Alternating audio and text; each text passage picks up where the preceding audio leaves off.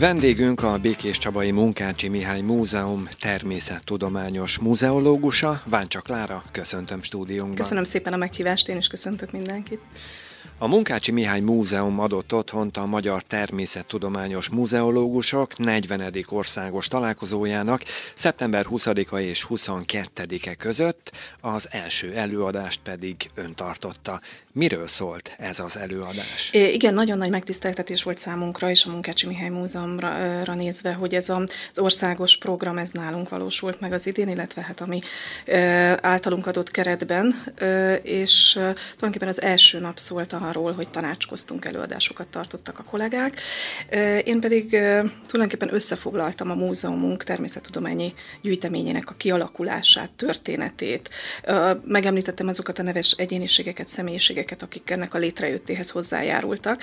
Pontosan azért, hogy a kollégák, akik azért nem feltétlenül jártasak a helyi hírességek, jeles személyiségek ismeretében, illetve abban, hogy a mi múzeumunk hogyan alakult, hogyan jött létre a gyűjtemény, hogy egy rálátásuk legyen, mert ugye utána meg megnéztük a kiállításokat, tehát hogy így képet kaptak arról, hogy minden hogyan jött létre, hogyan alakult ki, és azt gondolom, hogy bevezetőnek ez így indításnak jó volt. Utána pedig tulajdonképpen arról tanácskoztunk, hogy hogyan eh, képzeljük el a kiadványozások jövőjét, tehát hogy a természettudományi eh, témakörben kiadott kiadványokat hogyan lehet életben tartani, hogyan lehet továbbvinni.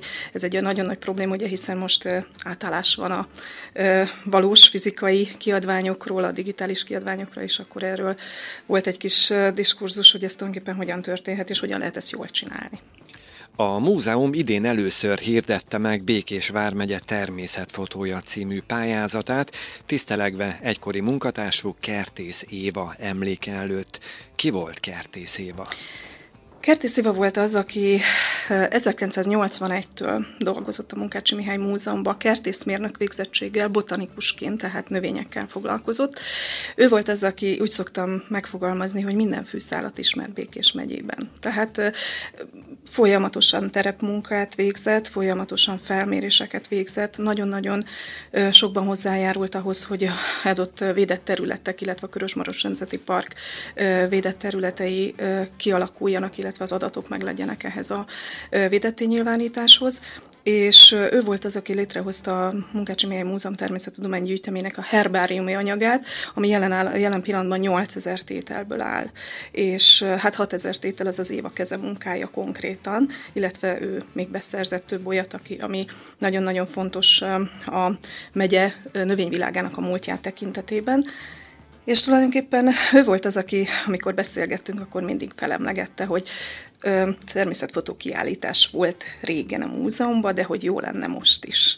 És hát annak idején ez úgy történt, hogy a, az országos, az év természetfotója kiállítást hozták el mindig ide Békés Csabára is, elsők között szinte az országban, és most gondoltunk egy merészet, és az Éva álmát tovább álmodva egy kicsit csináltunk egy helyit, egy sajátot, hogy a Békés megyei értékeket fedezzék fel a fotósok, hogy arra fókuszáljanak, azokat hozzák be a múzeumba, és hogy azokat tudjuk megmutatni a látogatóknak. A kezdeményezés elérte a célját? Fú, meglepően jól, igen. Én sem gondoltam. Engem az lepett meg a leginkább, hogy 9 évestől 81 éves korig minden korosztály képviseltette magát. Tehát arra számítottam, hogy inkább a nyugdíjasok lesznek azok, akik esetleg fölkapják erre a fejüket, van idejük fotózgatni, jobban ismerik itt a helyi viszonyokat, és ehhez képest hihetetlen meglepetés volt az, hogy a fiatalabb korosztály is nagyon-nagyon jó, jó tehát ugye most már nagyon jó gépek állnak rendelkezésre, akár a telefon, telefonokat nézzük, akár fényképezőgépeket, de nagyon színvonalas alkotások érkeztek, és a zsűrűnek volt dolga, hogy gondolkozzon azon, hogy melyik legyen a díjazott, úgyhogy igen, elérte a célját. A nyáron egy különleges tárlatvezetés vette kezdetét a múzeumban, méghozzá zseblámpák fényénél a váci múmiák között. Miért pont zseblámpa fénynél? Fú, hát igen, ez egy érdekes történet, hiszen hát hogyha múmiákról beszélünk, akkor hozzátartozik a rejtély, hozzátartozik az, hogy egy picit ugye félünk is ettől a dologtól, mert hát a halállal van összefüggésben, ami azért az ember számára még mindig egy ismeretlen terület, és nagyon sok megfejteni való van vele kapcsolatban, és érdekes módon ez a kiállítás pont ebbe vezet be bennünket, illetve egy kapu a múltba, mert vissza tudunk menni a 18.-19. századba ezáltal a kiállítás által is bele tudunk kukkantani abba, hogy hogy éltek akkor az emberek, milyen betegségeik voltak, milyen életszínvonaluk volt, mit, mivel táplálkoztak. Nagyon-nagyon sok vetülete van ennek a kiállításnak. Hát a zseblámpás tárlatvezetés az egy kicsit ilyen mézes madzag idézőjelbe, hogy erre fölkapják a fejüket, és akkor ez, ez becsalogatja a nézőket, vagy bocsánat, a látogatókat a múzeumba, de ezáltal pedig ugye bejönnek a csapdánkba, és egy csomó mindent megtudnak arról, hogy miről is szól valójában ez a kiállítás. Tehát nem a rettegés, nem a, az írtózat az elsődleges, hanem tényleg az, hogy megmutassuk, hogy milyen körülmények között, és mindig, mindig arra hívtam fel a figyelmet a tárlatvezetések végén, hogy abba gondoljunk bele, hogy mi milyen kényelmes és teljes életet tudunk élni ahhoz képest, hogy akkor az emberek hogyan éltek. Pedig ezek a idézőjeles múmiák, tehát ezek a halottak, akik ugye mumifikálódva fennmaradtak az utókor számára, ők úgymond a gazdag rétegből kerültek ki váci polgárok közül, és ahhoz képest is még mi mennyivel kényelmesebben, mennyivel teljesebben tudunk élni. A tárlat vezetésen az is kiderült, hogy miért vágták le az egyik apáca három ujját, és miért távolították el egy másik szívét. Igen, hát ezek azok a dolgok, amik így elsőre ilyen furcsának tűnnek, hogy akkor miért tettek ilyeneket, aztán úgy kiderül a történetek során, hogy ez egyáltalán nem volt furcsa abban a korban. Az apácóját valószínűleg azért távolították el, és ezt ugye a kutatók kiderítették, hogy nem életébe, hanem már halála után, mert egy vezető személyisége volt a, a közösségnek, és valószínűleg olyan gyűrű vagy olyan ékszerek lehettek az ujján, amit tovább kellett adni esetleg az utódjának. Ez a feltételezés, de elég valószínűleg alá tudják támasztani ezt a szívét eltávol, vagy a szívet eltávolítani pedig abban a korban nem volt egy különleges dolog, mert Hát ugye nem voltak hűtőkamrák, nem volt lehetőség a testeket szállítani.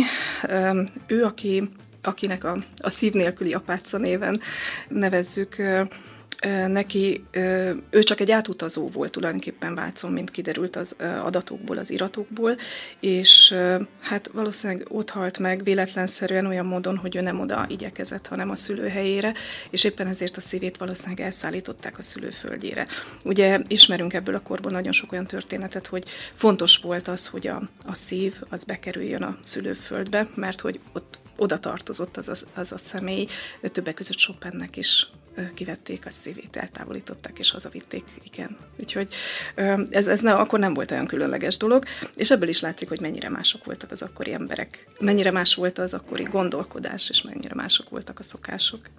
Ön hogyan került erre a pályára? Mindig is muzeológus szeretett volna lenni? Húha, nem. Én tulajdonképpen ökológia környezetvédelem szakot végeztem, úgyhogy például a múmiák azok nem állnak annyira közel hozzám, de érdekes módon egy múzeológusnak nagyon-nagyon sokrétű a munkája, és nagyon sok mindennel meg kell ismerkedni, és nagyon sok mindenbe belátásom van ezek a kiállítások révén. Én Kolozsváron végeztem tulajdonképpen az egyetemet, és amikor írtam a szakdolgozatomat, akkor kerültem Békés Csabára, ugyanis ezt is fontos kiemelni, hogy itt Békés Csabán a Munkácsi Mihály Múzeum őrzi az egyik legnagyobb malakológiai gyűjteményt, és most mindjárt megmagyarázom, hogy mi ez a szó. A puha testűek gyűjtését nevezik malakológiának, tehát ez ezzel foglalkozó tudomány, tehát gyakorlatilag itt több generáció volt az elődeim között, a múzeológusok között, akik ezzel foglalkoztak, egy életmunkája van a falak között a gyűjteményben, és hát több mint 25 ezer darab malakológiai gyűjtemények van, itt szoktuk mondani. Ez gyakorlatilag csiga és kagylóhéjakból áll. Én rögtön megszerettem ezt a, ezt a tudományágat, úgymond, a biológián belül, az ökológiával összefügg, és nagyon-nagyon jól mutatják a puha testűek a környezet állapotát. És pont ezért írtam ebből a szakdolgozatomat, és akkor kerültem kapcsolatba itt dr. Domokos Tamással, aki akkor itt múzeológusként vezette a természettudományi osztályt, és segített nekem a szakdolgozatom megírásába, és rájöttem, hogy ez egy nagyon hálás gyűjtési lehetőség, hiszen nem kell elpusztítani az állatot, amit az ember begyűjtett. Mondjuk egy rovarász, az azért egészen másképp működik, hiszen megfogja az adott rovarokat, és akkor ha föl akarja, vagy kiállításba akarja tenni, akkor fel kell tűzni, ugye? De a csigákkal ez teljesen másképp van, hiszen a házat begyűjti az ember, és nem pusztít el semmit, úgyhogy nekem ez nagyon megtetszett, és ezt, ezt a pályát választottam tulajdonképpen, és akkor úgy kerültem ide Munkácsi Mihály Múzeumba. A családban volt olyan, akitől örökölhette a természettudomány iránti vonzódását? Hát tulajdonképpen a nagyapáma volt az, aki kántor tanító volt, hát nem mondanám, hogy természettudós, de hát ugye egy kántor tanító egy iskolában mindennel foglalkozott, és tulajdonképpen ő volt az, aki sok mindent megtanított nekem annak idején. Ön Sepsi-Szentgyörgyön született, az egyetemet pedig, ahogy említette, Kolozsváron végezte, a kutatási területe pedig a malakológia volt. Itt Magyarországon egyre nagyobb területet hódítanak a kopascsigák. Ez a faj is beletartozik ebbe a területbe? A csupaszcsigák, kopascsigák, csórécsigák, igen, sokféle nevük van, mi Székelyföldön csórécsigának is nevezik. Tulajdonképpen nagyon sok invazív faj van, nem csak a csigák között, így nevezzük, hogy invazív, tehát ugye a, a, olyan fajok, amelyek eddig nem voltak itt nálunk, nem őshonosak, hanem valahonnan bejöttek hozzánk, de a rovarok között is ismerjük a poloska inváziót, ugye, vagy a harlekin katica inváziót, amivel mindenki találkozik, főleg most ősszel, hogy ugye megint próbálnak beköltözni a házakba. Így a csigák között is nagyon sok olyan faj van, amelyik, sőt a kagylók között is, amelyik valahonnan ide érkezett, akár keletről, akár dél délről, általában keletről, délről érkeznek érdekes módon, nyugatról nem annyira, és mindig nyugat fele terjednek ezek a fajok. És ezzel hát sajnos megküzdünk, mert ezek a fajok találnak egy olyan életteret maguknak, amely eddig számukra ismeretlen volt, betöltetlen, viszont nagyon-nagyon kedvező feltételekkel, és ezért nagyon gyorsan elterjednek. Na most ugye ez megint egy érdekes dolog, hogyha így általánosságban ökológiai szemszögből nézzük ezt a dolgot, hiszen Ilyen volt a történelemben, a földtörténet során nagyon-nagyon sokszor, és ez mindig megoldódott, tehát a természet ugye mindig utána, ahogy megérkezik egy faj, utána jön a ragadozója, vagy a, vagy a parazitája, ami ugye valahogy szinten tartja ezt a, az állományt, csak hát ugye ennek lehet, hogy pár száz év a kifutási ideje, hát nekünk azért nincs ennyi időnk, hogy megvárjuk, hogy a poloskához megérkezzen a, a törős darázs, ami esetleg elpusztítja, vagy a, az ázsiai ájítatos manó, ugye, ahogy nevezik. Úgyhogy hát igen, mi egy kicsit megküzdünk ezzel, de tulajdonképpen a természet így működik, hogy mindig megjelennek új fajok, és lehet, hogy a jelenleg zajló környezetváltozás, klímaváltozásra ez a válasz, hogy olyan fajok fognak elterjedni, és foglalják el azokat az élőhelyeket, amelyeket az őshonos fajok már nem tudnak betelepíteni, hiszen megváltoztak a körülmények, amelyek tovább viszik a tulajdonképpen a természet rendjét, csak hát nekünk furcsa ez, a mi, mi kis rövid életünkbe. Igen. És akkor most a kopascsigáknál is abban a szakaszban vagyunk, hogy még nincs természetes ellenségük. Hogyan lehet védekezni ellenük? A pekingi gacsát azt nagyon sokan alkalmazzák, biztos erről hallott már mindenki. E, igen, ő is ugye keletről érkezett a csigákkal együtt. Hát e, ki fog alakulni ez, mert biztos, hogy, tehát hogyha egy populáció túlszaporodik, akkor mindig önmagát valahol szabályozni fogja, ugye ismerős a patkányoknál is az, amikor túlszaporodnak, és gyakorlatilag egy idő után összeomlik a populáció. Ki fog ez alakulni, csak hát nekünk nem tetszik az, hogy túl sok a poloska, amikor kiterítjük a ruhát, vagy amikor ősszel ugye bepakoljuk a kerti cuccokat, és akkor minden tele van velük. Hozzá kell szokni. Én azt gondolom, hogy ökológusként mindig másképp látja picit az ember a világot, hogy nem kell mindig mindentől azonnal megijedni, megrettegni, hanem végig kell gondolni a menetét a dolgoknak, vagy hát a logikáját, hogy akkor ez most miért történik, honnan került ide ez a faj, és valószínűleg, hogy erre valamilyen megoldás lesz. És ahogy mondtam, tényleg a ájítatos manó az keletről megérkezett a poloskák után, és már nagyon sok bejegyzést láttam az interneten is, hogy igenis fogyasztja a poloskákat, és akkor ez például lehet egy megoldás. De a csupasz csigákra még konkrétan nem tudom, egyedül a pekingi kacsát ismerem, ami konkrétan szereti őket, de szerintem a helyi madárfauna is hozzá fog ehhez szokni, hiszen egy táplálékforrás. Ugye ön pedagógusi diplomát is szerzett. Ha újra kezdhetné, ugyanúgy maradna a muzeológus területen, vagy inkább tanár lenne? Az az igazság, hogy igen, pedagógus is lehetnék. Nem volt hozzá idézőjelbe elég bátorságom, hiszen egy pedagógus azt gondolom, hogy nagyon-nagyon erős karakter kell, hogy legyen ahhoz, hogy irányítani, és figyelmet, a gyerekek figyelmét magára tudja vonni. Viszont ez a muzeológus szakma azért szép, mert itt egy kicsit pedagógus is vagyok, hiszen nagyon-nagyon sok diákcsoport jön hozzánk, vagy mi megyünk ki, az Utazó Múzeum, van egy ilyen programunk, hogy az Utazó Múzeum keretében. Például a Jamina iskolában van konkrétan, velük van olyan kapcsolatunk, hogy nagyon sokszor kimegyünk hozzájuk, hiszen ők messze vannak úgymond a belvárostól, és nem mindig tudnak, sőt szinte alig tudnak bejönni ide hozzánk, hiszen kevés az idő. És akkor ilyenkor van arra ö, szükség, hogy a múzeológus menjen, úgymond Mohamed menjen a hegyhez, vagy a hegy menjen, bocsánat, a Mohamedhez, és, ö, és akkor így ö, megoldjuk azt, hogy kimegyünk hozzájuk, és ennek nagyon-nagyon örülnek, és általában, amikor meghirdetünk egy programot, hogy utazó múzeum keretében megyünk, akkor ilyen 15-20 osztály ugrik ránk, és hihetetlen két-három hétig folyamatosan csak ott vagyunk az iskolában, és mindenki minket szeretne hallani, meg látni. Úgyhogy ez nekem nagy öröm, és így egy kicsit pedagógus is vagyok. A múzeum természettudományi gyűjteménye Békés Csabán a két egyházi úton kapott helyet egy raktárépületben. Ha jól tudom, az évelején tudtak sort keríteni egy nagyobb háttérmunkára, mely egy koponya preparátum gyűjteményre is kiterjedt. Hű, igen, ez egy érdekes megfogalmazás így, így kereken. Nos, akkor mondanám. Tehát maga a múzeum természettudományi gyűjteményének a kiköltöztetése az 2018 körül zajlott.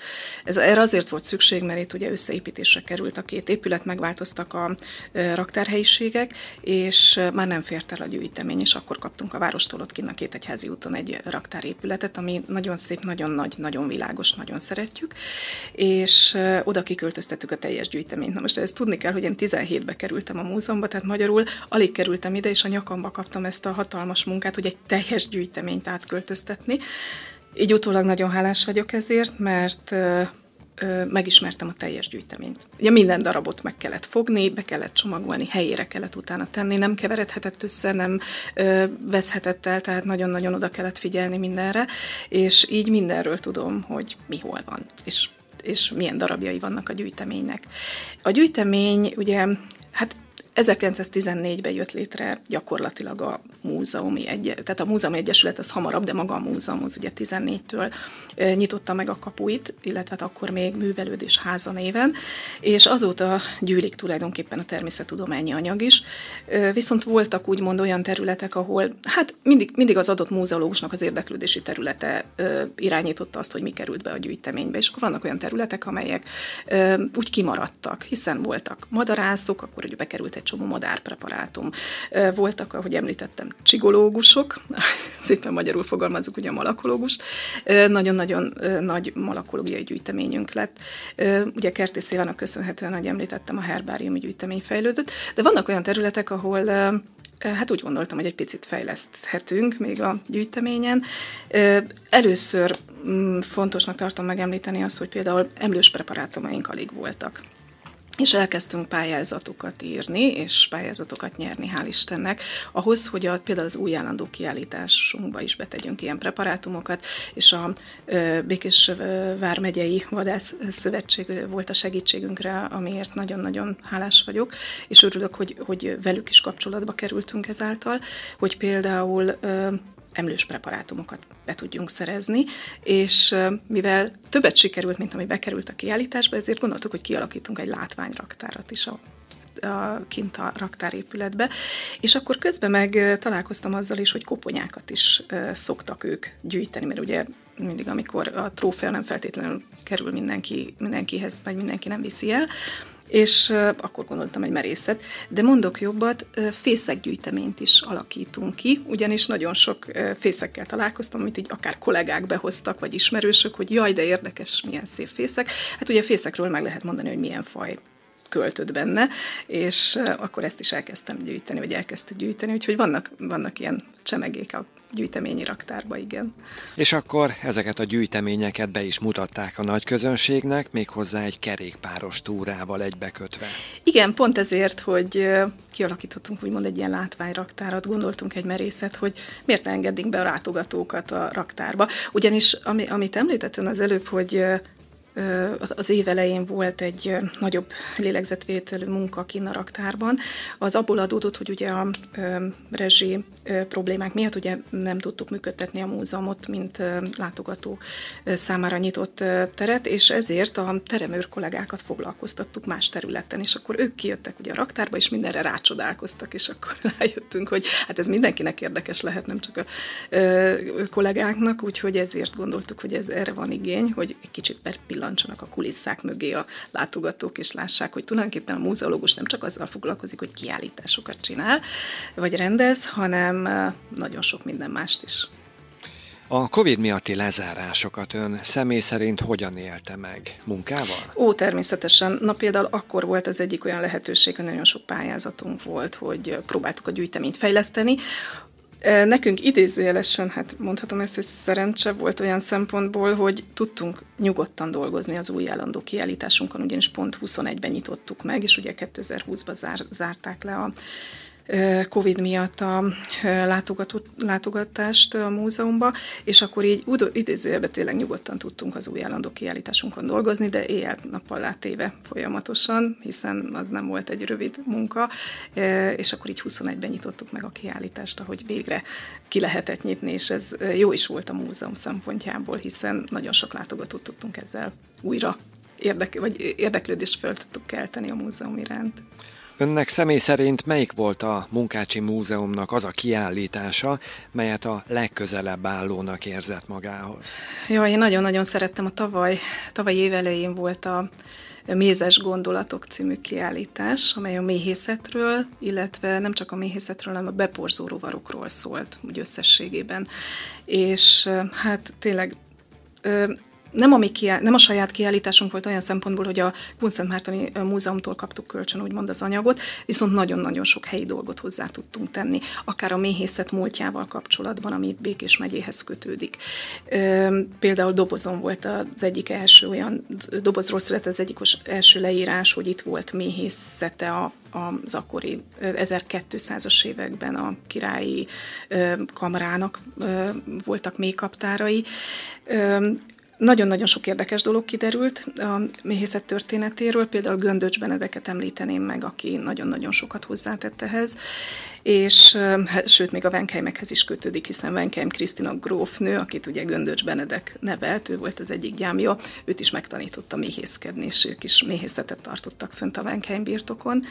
Illetve ami még érdekes volt, hogy a helyi termelőket be tudtuk vonni ebbe a kiállításba, és ez nekem nagyon nagy öröm, mert én imádok piacra járni. Tehát minden szombaton, ha lehet, akkor piacon vagyunk, és akkor ott vannak ugye a, a méhészektől kezdve a mézes kalács készítőkön keresztül nagyon, nagyon sok ember, aki kötődik ehhez a témához, és akkor mindenkit be tudtunk vonni ebbe a kiállításba. Úgyhogy ez, ez nekem nagyon-nagyon kellemes és, és jó ízű munka volt, hogy így egy közösséget tudtunk tulajdonképpen a kiállítás által teremteni.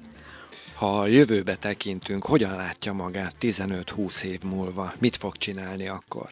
Hát én nagyon remélem, hogy maradok a múzeumban, hogyha van rá lehetőség, és tulajdonképpen szeretem ezt, hogy létre lehet hozni valami olyat, amit meg lehet mutatni másoknak, és amivel egy csomó gondolatot lehet ébreszteni. Akár a környezetvédelem terén, akár a természetvédelem terén, akár a helyi értékek védelme terén, akár a fotókiállításra utalnék, ugye, hogy fedezzük fel a helyi értékeket, vagy akár egy váci múmiákhoz kapcsolódó kiállítás terén, ahol egy picit ugye a történelem is benne van, illetve hát a halállal való kapcsolatunknak a, a megélése, vagy a feltárása. Úgyhogy nagyon sokrétű ez a munka, talán nem tudom, elárulhatok egy olyan titkot, hogy jövőre például meteorit kiállítást tervezünk. Az megint egy teljesen más téma, amiben lehet látni, és az is nagyon-nagyon érdekes, azt gondolom, úgyhogy mindig van egy csomó kihívás a múzeológusi munkával kapcsolatban, és nekem ez nagyon tetszik, úgyhogy remélem, hogy maradok. Visszatérve a váci múmiákra, abban a korban mi volt az uralkodó betegség? Hát tulajdonképpen a megtalált múmiák 63%-a, ha jól emlékszem, TBC-be. Tehát a tuberkulózis volt az, ami nagyon-nagyon elterjedt volt, és érdekes módon, ez nagyon érdekes kutatási terület, nem, halt, eb, nem ebbe halt mindenki bele. Tehát magyarul kialakult egy védettség, egy immunitás valamilyen módon az akkori emberek, az akkori népesség körében, és pontosan ezt kutatják. Hát azt kell tudni, hogy a, ez a vírus, ez nagyon-nagyon mutálódott az évszázadok során. A, engem meglepett az az adat, amit ezzel kapcsolatban ki is írtunk a tablókra, hogy jelen világunkban is 2 millió ember hal meg TBC-ben évente, főleg a szegény országokban. Tehát őket érinti nagyon súlyosan ez a betegség, és ez a, ezek a kutatások is hozzájárulhatnak ahhoz, hogy megtalálják az ellenszerét. Úgyhogy nagyon érdekes ez, hogy egy, egy ilyen anyag, amiről az ember nem gondolná, hogy köze lehet a jelen világunkhoz, mégis nagyon-nagyon fontos információkat adhat ahhoz, hogy megküzdjünk akár egy betegséggel. Például azt kiemelném, az is egy érdekes történet, hogy hogy megismerhetjük őket, tudhatjuk a történetüket, hogy nagyon sok kutató munka van e mögött, de többek között volt egy olyan kezdeményezés is, hogy arcrekonstrukciókat készítettek az elhunyt személyekről. És ez azért érdekes, amikor volt a kiállítás megnyitónk, akkor itt volt a Váci polgármesterasszony, aki kiemelte Würt Ferencet, ő egy kanonok volt, tehát egy vezető egyházi egy személyiség az 1700-as évek végén, és nagyon sok épületet ő építetett Vácon, nagyon sok, például iskolákat, ispotájt, szegény kórházat hozott létre, és a város történetében ez ugye mind benne van, és akkor polgármester asszony mondta, hogy na végre, hogy szembenézhet Würt Ferenccel, mert hogy ugye a koponya rekonstrukció alapján elkészítették az arc képét, tehát tulajdonképpen nem tudják egészen pontosan, mert azt ugye kevésbé lehet tudni, hogy valaki mennyire volt sovány, kövér, de az arccsontok alapján ugye a, vissza lehet az izmokat, illetve a szöveteket ö, ö, tulajdonképpen tenni az arcra, és ez alapján meg lehet alkotni az arcot. És akkor így érdekes az, hogy látni azt, aki ezelőtt 200-250 évvel élt, alkotott, valamit letett, ami maradandó és az utókor számára érdekes, és ő megjelenik tulajdonképpen most, hiszen akkor még nem volt fényképezőgép, jó esetben valakit lefestettek, de őt éppen nem. Úgyhogy így érdekes volt látni az ő arcát például, és a, azt az örömöt, ahogy a polgármester asszony ennek tudott örülni. Ön kinek örülne? Melyik történelmi személyiséggel nézne szembe szívesen? Fúha, hát az egyik nagy kedvencem nagyon érdekel a történelem is, és nagyon sokat olvasok, akár történelmi regényeket, vagy, vagy valós dokumentumokat azzal kapcsolatban, hogy mi volt régen. Én nagyon-nagyon kíváncsi lennék például Hunyadi Jánosra. Mert nagyon sok rekonstrukció született, illetve különböző metszetek festmények, de hát valójában senki nem tudja, hogy hogyan nézhetett ő ki. Hihetetlen egyéniség és hihetetlen karakter volt valószínűleg, és arra kíváncsi lennek, hogy ő hogy néz ki, vagy akár visszamenni a honfoglalás korába, és akkor a honfoglaló őseinket megeleveníteni, úgyhogy igen, lenne érdekes meglepetés valószínűleg. Vendégünk a Békés Csabai Munkácsi Mihály Múzeum természettudományos múzeológusa, Váncsa Klára volt. Köszönjük szépen! Én is köszönöm.